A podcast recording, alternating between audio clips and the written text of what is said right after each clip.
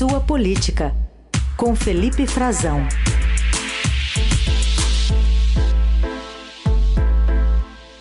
Oi, Frazão, bom dia. Oi, Racem, bom dia para você, bom dia para os nossos ouvintes. Bom, estamos acompanhando a tragédia do litoral norte de São Paulo, até agora com 40 mortos e há aproximadamente 40 desaparecidos, as buscas continuam. Mas hoje, reportagem aqui do Tássio Lohan no Estadão mostra que a, a verba que está prevista no orçamento da União para esse tipo de desastre é a menor em 14 anos. Vamos deixar claro que também né, isso aí é o, o governo passado é que fez esse orçamento e o Congresso aprovou. Mas como é que é isso, Frazão? Exatamente, Raíssa. É importante essa, esse levantamento, essa atualização. Né? A gente falava um pouco disso ontem, de, com base nos dados que, que estão no sistema do governo federal é, sobre é, essa discrepância. Né? Houve uma preocupação muito grande já no gabinete montado para a transição do governo, porque o dinheiro tinha caído bastante. Esse valor é, que, que existe hoje, ele já foi é, um pouco remendado, Heisen, foi reforçado com as negociações de fim do ano, ali tem um pouco de remanejamento de verbas, porque o que se previa era ainda menor. O que se previa no orçamento era de 700, cerca de 700 milhões de reais, ou seja, é ainda menos do que tem hoje, como levantou o Contas Abertas, né, a pedido da nossa reportagem, é uma instituição que trabalha com isso há muitos anos, respeitada, que faz esse acompanhamento. É o menor valor da série histórica desde 2010. Em 2013 chegou a 11 bilhões de reais, 11 bilhões e meio de reais. É, e agora a gente está vendo 1 bilhão, 1,2 bilhão de reais. Ano passado, quase praticamente 2 bilhões de reais em valores aí é, aproximados, arredondados. Esse levantamento da série histórica do Contas Abertas que o Estadão traz hoje para a gente refletir um pouco mais sobre isso.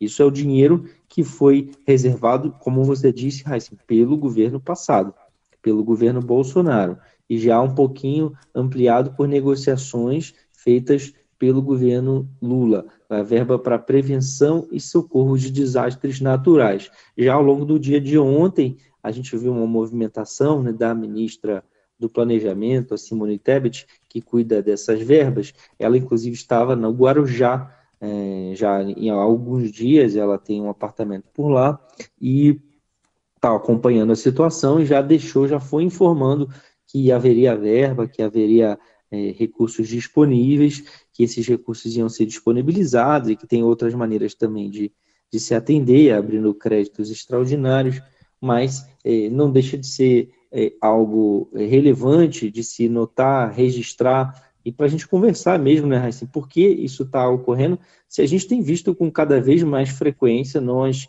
na imprensa noticiando cada vez mais, e a sociedade brasileira como um todo, que que esses acidentes eles têm ocorrido com maior frequência, dadas as mudanças climáticas, né, eventos climáticos extremos que é, a, a, muda o ano, muda o local, há uma pequena variação, mas eles se repetem em quase todo o verão aqui no Brasil, né?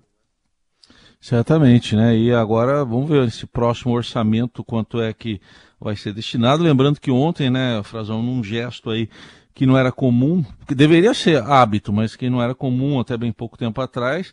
A gente viu uh, uh, de diferentes partidos, presidente, governador e prefeito ali numa articulação que pelo menos no discurso foi boa, né? Falta agora a, a ação, é o que a gente vai acompanhar. O... Essa, essa Oi, cena que você viu, Raicin, essa hum. cena que você notou, eh, eu estava assistindo ao pronunciamento, né, a reunião, a toda a mobilização, é, é, chega, chega de fato assim, a, a, a chamar a atenção. Né? A gente de fato estava desacostumado com isso. Ontem a gente conversava, até para trazer aqui com precisão para o nosso ouvinte, se lembra que ontem a gente estava falando sobre a, o acidente, a, a tragédia natural também, né? as enchentes no sul da Bahia, que, que foram maiores né? em, em dimensão na época, com, atingiram mais cidades e que o presidente Bolsonaro não foi, né, se recusou, não quis interromper suas férias. É, na verdade, a gente, quando a gente estava falando, é, eu não me recordava em que momento ele teria ido. Ele foi dias antes, no início de dezembro de 2021, só para sobrevoar alguma aquela região, quando a coisa ainda não estava, já existiam enchentes, já tinha chuvas muito fortes, e, e, e municípios já em estado de calamidade, mas não tinha ainda uma quantidade significativa de vítimas. E o próprio presidente Bolsonaro fez um sobrevoo, parou, desceu no, no aeroporto de Porto Seguro, fez um pronunciamento sem a presença do, do governador. Né? Não, não havia ali o governador do estado da Bahia, o governador na época era o Rui Costa, hoje ministro da Casa Civil, que estava lá ontem no helicóptero com o Lula sobrevoando a região do litoral de São Paulo Sim. atingida aí pela o que já virou recorde, né? A maior é, a maior tragédia nesse sentido de enchente, de quantidade de chuva, o maior evento climático é, já registrado na nossa história, é, com, com, essa quantidade de mais de 600 milímetros de uhum. chuva. É interessante a gente ver porque de fato essa cena chamou a atenção e ela está sendo. É, explorada politicamente. Né? Então, eu queria que você falasse um pouco disso, porque uh, fica parecendo aquele jogo de futebol em que eu, os caras todos se cumprimentam depois, jogo é jogo e, e amizade é amizade, né? Mas o problema são as torcidas. E as torcidas, assim como no futebol, não gostaram, né, o Frazão? É, as pessoas interpretam, a, a, a, a gente tem que começar a acostumar com isso, né? Porque a interpretação dos fatos elas não, não vai na mesma linha. Né? Existe uma, uma, uma, uma oposição e situação e guerra de discursos na rede social que não repete exatamente o que ocorre no mundo real. É muito interessante ver isso e a gente contar para o nosso ouvinte, porque aqui em Brasília as coisas não ocorrem como aparece na rede social. Na rede social, o nosso deputado, senador, ele mostra o que interessa a ele, não mostra a realidade. É, interessa agora a, a, São Paulo, é, seja quem governe o Estado, que o governo federal esteja presente, que o presidente Lula vá à região, mobilize ministros, mobilize esses recursos que estão aí. Né? E interessa ao, ao presidente Lula que ele seja recebido, que ele seja envolvido também na reação a essa tragédia, e não que ele seja ignorado, destratado pelo governador do estado. Isso não cabe, né? É incabível isso mas não é o que ocorre na, no, na guerrilha digital, na discussão de cunho mais eleitoral. Inclusive, o que me chama a atenção, né, assim, que a, a oposição parece que despertou um pouco durante esse carnaval da letargia.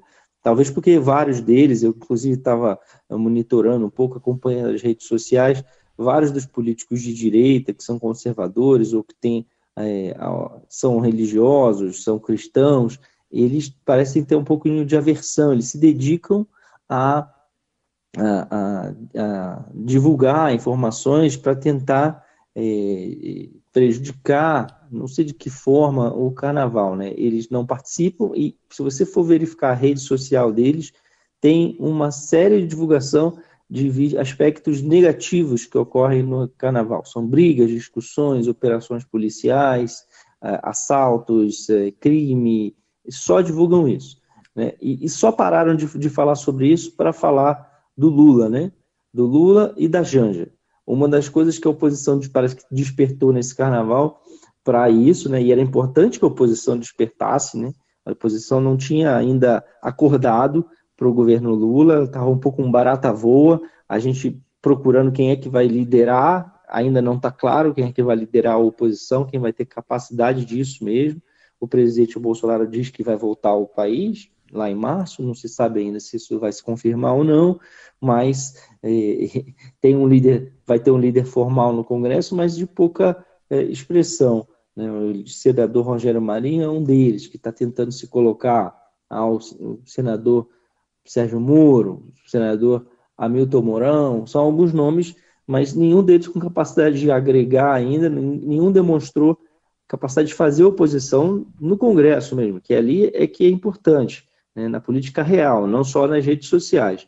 Enquanto isso, eles estão acordando um pouquinho nas redes. E acordaram, eh, além dessa coisa do carnaval, acordaram justamente nesse momento em que o governo Lula começa a agir né, e, e, a mostrar, porque o Lula fez questão de mostrar ontem, parou durante um pronunciamento para exibir a diferença de conduta dele pro, para o Bolsonaro. Fez, faz questão de marcar posição e Lula tem feito a sua posição desde o início do seu governo. A oposição às atitudes dele e como era a atitude do Bolsonaro. Então a gente viu o Lula dizendo, olha, o Lula foi imediatamente, interrompeu as férias, o descanso, a folga de carnaval e foi ao litoral paulista. Aí trouxe à tona esse episódio de 2021, quando o Bolsonaro tinha só sobrevoado a região, não botou o pé na lama, né, para a gente entender bem, e foi depois saiu de férias, foi para o próprio litoral paulista e foi para Santa Catarina e disse lá em Santa Catarina que não queria interromper suas férias pelas chuvas na Bahia, se recusou aí. Né? Depois, é, Lula virou, virou tema do embate quanto o Lula liberou ou não para as chuvas, né? Dizendo que o Bolsonaro liberou muito mais recursos para as chuvas, para as enchentes da Bahia do que o Lula liberou até agora para a enchente no litoral paulista. Aí a Janja passou a ser alvo, até a primeira-dama Janja, porque ela foi no, no camarote do Carnaval de Salvador no fim de semana, passou a ser xingada, Raíssa, xingada e ofendida nas redes sociais por bolsonaristas.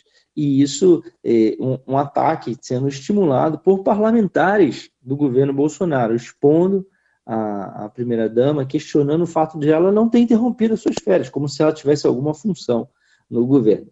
Né? E, então, assim, esse, se isso vai ser uma oposição efetiva ou não, a gente não vai precisar ver. Né?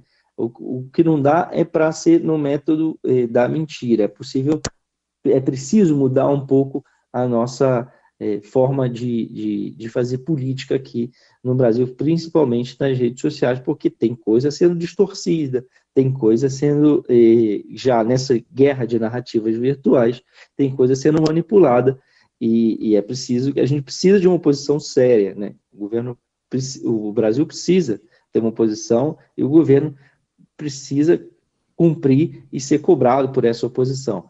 Mas não dessa forma que a gente está vendo por enquanto esse debate meio desmedido de redes sociais. É a torcida que estraga mesmo.